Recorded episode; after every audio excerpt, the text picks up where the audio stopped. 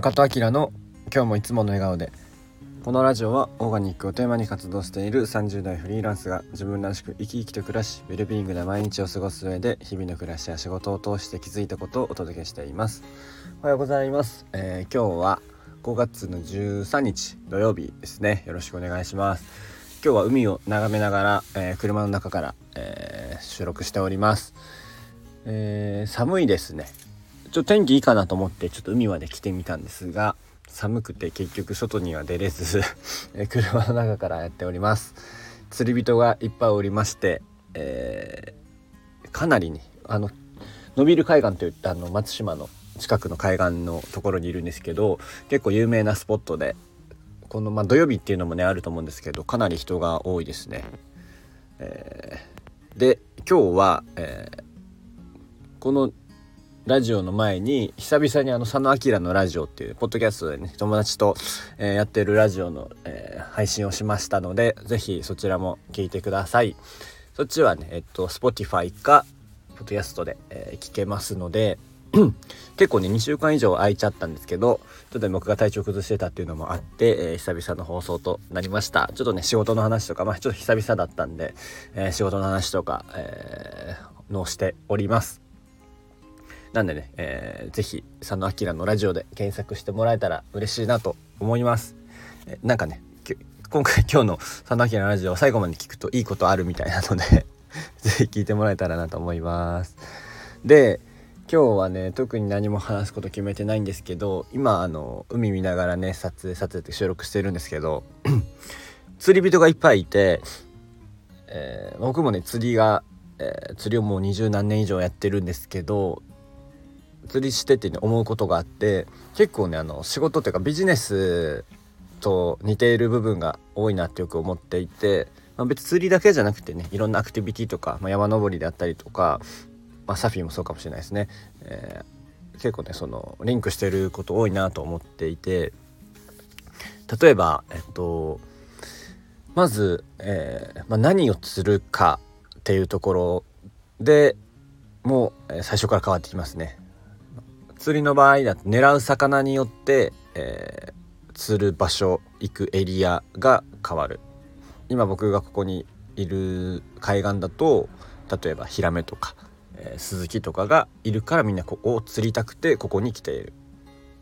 でえー、っとあと時間帯ですね、えー、釣りの場合だと、まあ、潮もあるので何時に釣りをするとか逆に、まあ、潮だけじゃなくても競合ですね。あのめっちゃ今人いるんですけど人がいる時間帯にやるのか、まあ、やらないといけないのか、えー、っていうところもあると思うんですけどそしてえー、っと、まあ、何で釣るか、えー、それ例えば餌なのか、え、ルアーなのかいろいろ釣り方はあるんですけどで、え、何で釣るかとか、えー、まあ時間もそうですね。時間帯もそうだし、まあ、どこでやるか。でどう釣るか。同じえー、餌とかルアーとかを使っても使い方一つで全く違うものに変わります。なので、まあ、よくね言われる、まあ、5W1H みたいなところにもこうずっと当てはまるのかなと思うんですけど、えー、っていうのがあって本当にねこの、全部の選択で、えー、変わってはくるんですけれども、まあ、あと、まあ、そういうねこうどこで、えー、何をでどう使うのかみたいなところもそうだしあとね僕結構あるなと思っているのがまあその経験値として、えー、ちょっと、ね、第六感みたいなのもあって、まあ、第六感っていうのは結局、まあ、いろんな情報を、えーと、考慮した上であこうだなっていう、えー、ものなんですけど、まあ、だから第六感じゃないのか,、まあ、だからいろんな情報をね、えーと見ているんですけどそれはまあ天気もそうだし、えー他の釣り人がどういう釣りをしているかもそうだし でえっとまあ水の色とかもそうなんですけどっていう本当にね細かい情報を、えっと、今起きて見える情報プラス過去の、えっと、経験値を含めて、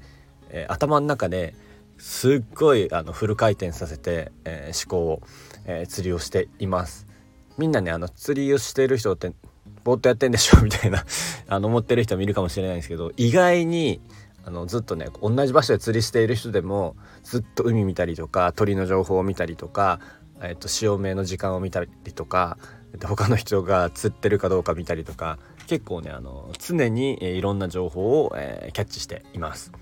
で、えー、その中で釣れた時のやっぱ一匹一匹の価値というか、まあ、ビジネスだとねそれがまあお金という対価に変わってるとは思うんですけどけど っていうのはねやっぱこう嬉しいですしよくねほんと釣りしててそういうことを僕はね思います。